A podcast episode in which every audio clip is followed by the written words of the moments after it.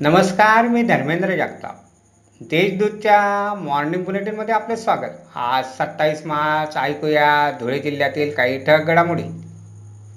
चालू खरीप हंगामात खत आणि बियाणांची टंचाई निर्माण होणार नाही याची खबरदारी घ्यावी.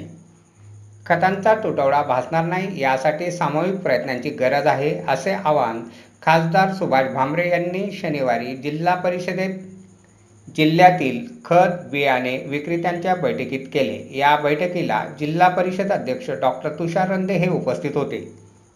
धुळे तालुक्यातील कुसुंबा शिवारात महामार्गावर सापळा लावून तालुका पोलिसांनी ट्रकमधून पंचवीस लाखांची हवाल्याची रोकड जप्त केली. ही रक्कम मालेगाव येथून सुरत येथे पोहोच केली जाणार होती. शनिवारी ही कारवाई करण्यात आली.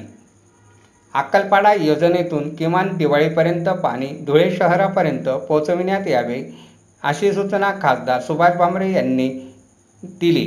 त्यांनी शुक्रवारी या योजनेची पाहणी केली.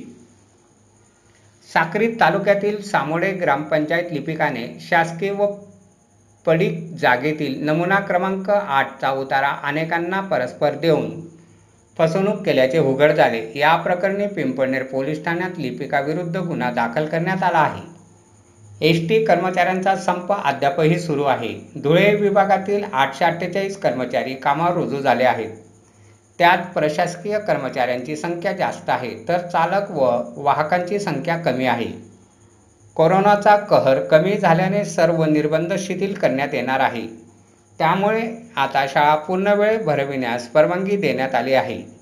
तसेच एप्रिलपर्यंत शाळा सुरू ठेवण्याचे आदेश दिले आहेत. अशा आहेत आजच्या टळक घडामोडी सविस्तर बातम्यांसाठी वाचत राहा देशदूत आणि ताज्या बातम्यांसाठी भेट द्या. W W W dot Deshdoot dot com या संकेतस्थळाला धन्यवाद.